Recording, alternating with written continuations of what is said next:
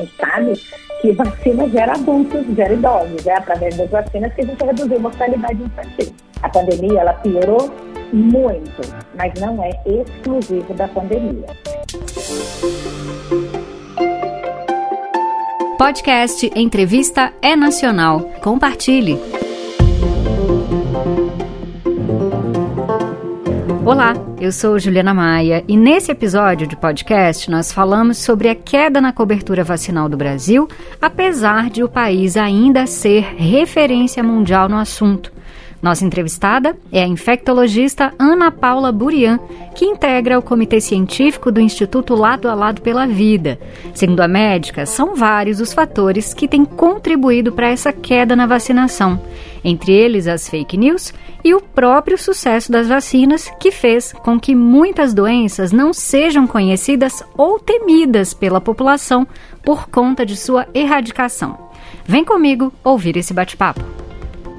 Queria justamente, então, começar te perguntando como é que está a nossa cobertura, doutor? O pessoal está deixando de vacinar as crianças? Teve alguma queda, principalmente da pandemia para cá? Tá, então vamos lá. Primeiro eu vou explicar para o pessoal o que, que é cobertura vacinal. Toda vez que eu tenho uma vacina, eu tenho um público-alvo para aquela vacina. E a cobertura, cada vacina tem um percentual. Então, por exemplo, vacina de pólio. A gente tem que vacinar crianças de um ano a menor de cinco anos, mas a gente tem que vacinar noventa e cinco por cento dessas crianças no Brasil para ter uma boa cobertura vacinal. E para cada vacina tem um número a ser alcançado, de forma que a gente controle a doença, tanto em quem a gente vacinou, quanto em quem não foi vacinado ou não respondeu bem à vacina. Então, esse cálculo de cobertura vacinal é feito pelo Programa Nacional de Imunizações. E essa cobertura, ela precisa ser homogênea. Então, desde dois mil e treze para cá, a gente tem observado uma queda progressiva das coberturas vacinais, para todas as vacinas. E isso é por vários fatores, não é por um único fator. Quando a cobertura é heterogênea, eu vou te dar um exemplo. Eu tenho um prédio de cem andares. Vou botar dez andares para facilitar. E aí eu tenho que vacinar noventa e cinco pessoas que moram nesse prédio. Se eu conseguir vacinar de forma que fique cinco andares com uma pessoa sem ser vacinada, dessas cem pessoas, eu tenho uma cobertura vacinal homogênea. Agora, imagina que essas cinco pessoas moram no mesmo apartamento. Onde que nós vamos ver a doença acontecer? Dentro deste apartamento. Então, não adianta eu alcançar noventa e cinco por cento se tem bolsão de não vacinada. É uma cobertura não homogênea. E a gente tem isso também. Uhum. Então, a gente tem cidades inteiras com uma vacinação, por exemplo, alcançando cinquenta por cento do público-alvo e bairros dentro dessa cidade com doze por cento de vacinação. Entendeu? Uhum, nossa, e nunca tinha pensado nisso. Tá vendo, é, e por isso que a gente está vendo voltar doenças e o risco de voltar outras doenças. Então, a gente conseguiu eliminar a, a, o sarampo e perdeu o certificado de eliminação porque o sarampo voltou. A gente está correndo o risco de perder o certificado de pólio. Tem vinte e oito países em alerta máximo de pólio. O Brasil tem altíssimo risco para pólio. A gente está com baixa cobertura vacinal agora de Covid, das doses subsequentes que a gente precisa, e de gripe desde o ano passado, que é a influenza. E a gente está vendo voltar doenças. Por exemplo, Minas sempre precisou vacinar para febre amarela. Em dois mil e dezessete, por baixa cobertura vacinal, deflagrou aquele surto de febre amarela que pegou Espírito Santo, Rio, São Paulo, e aí todo o Brasil passou a ser obrigatório para vacinar de febre amarela, por conta disso. Uhum. Engraçado que o Brasil sempre foi referência mundial, né, doutora, na vacinação. E pelo que você Ele me ainda fala... É. Ainda é. Mas nós não estamos fazendo o dever de casa como deveria. Né? Entendi. Botando esse título em risco, né, doutora? Vamos colocar Sim. assim. E pelo que você Sim. me falou dessa queda progressiva desde dois mil e treze, então a gente não pode atribuir somente à pandemia, né? Que as pessoas acabaram... Não, a pandemia, a pandemia, ela piorou muito, mas não é exclusivo da pandemia. Então, o que, que a gente tem nesse cenário? A gente tem uma, uma doença que é vítima... A vacina, ela é vítima do próprio sucesso. Você não tem medo de pólio. Porque você não vê mais ninguém doente de pólio, correto? Uhum. Só que você acha que pólio é doença só de criança, não é? Sim. Mas não é. Você sabia que Franklin Delano Roosevelt, que foi presidente dos Estados Unidos, adquiriu pólio e ficou com sequela nas pernas quando ele tinha trinta e um anos. Nossa, doutora, eu não sabia disso. Então, as pessoas ainda não têm o conhecimento e o acesso ao conhecimento que deveria ter sobre vacina. Uhum. E a gente tem uma leva de médicos mais novos que nunca viram pólio, que nunca trataram de pólio, que nunca viram nem meningite, que nunca viram sarampo. Então, é, quem nunca viu, como é que vai saber tratar? É verdade.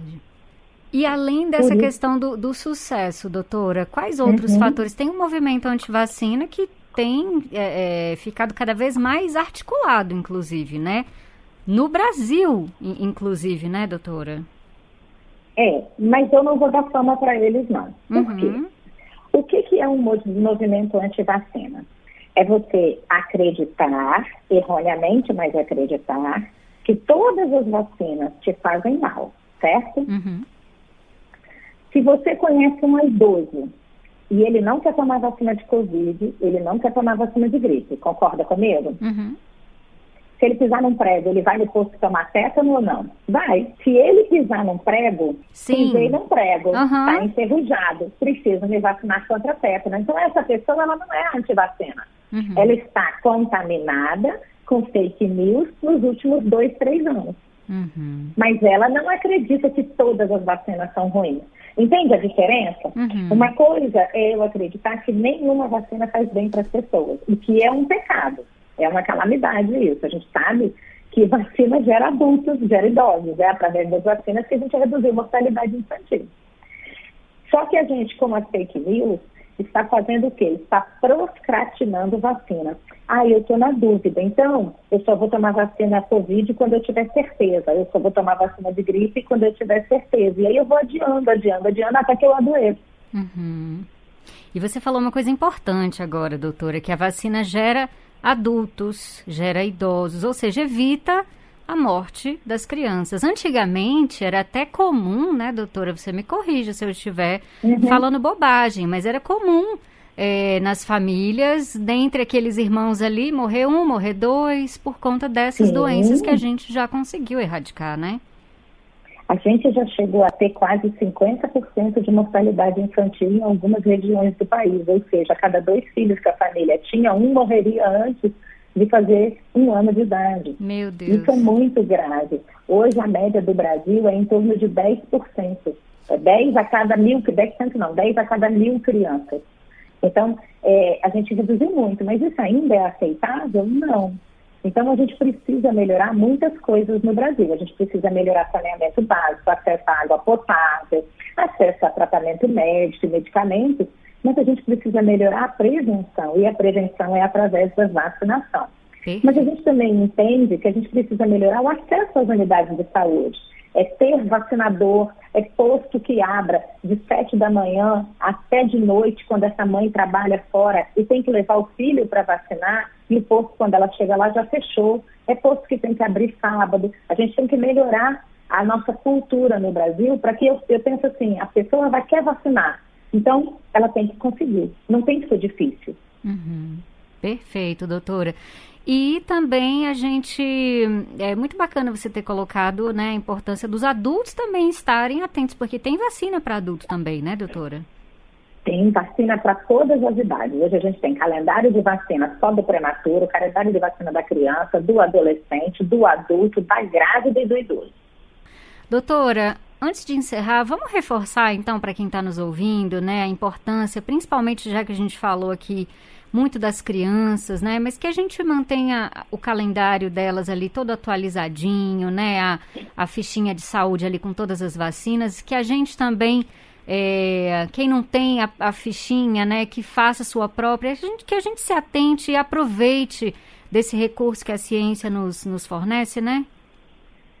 Sim, é muito importante. Eu costumo dizer que a gente educa a criança pelo exemplo. Então, o adulto ele tem que se vacinar na frente da criança, para que a criança entenda que aquela picadinha, que aquele momento, que pode ser doloroso, sim, mas que é um momento maior de proteção. Tem que ser um programa da família se vacinar. E a gente tem que tomar cuidado, porque ainda no Brasil se morre de tétano, se morre de hepatite B, se morre de câncer relacionado a H P V... se morre de várias doenças que a gente considera imunopreveníveis. O que, que é isso? Existe prevenção através de vacinas. E as pessoas têm que se conscientizar disso, porque o adoecer pode estar mais perto do que a gente imagina.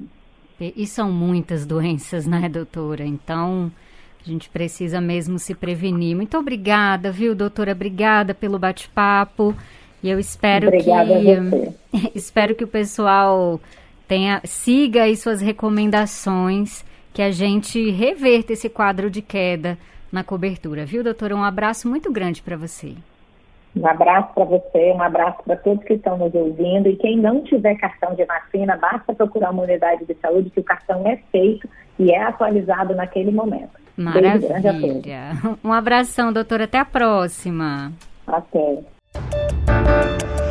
Se você gostou, curta nosso vídeo, se inscreva no canal e compartilhe.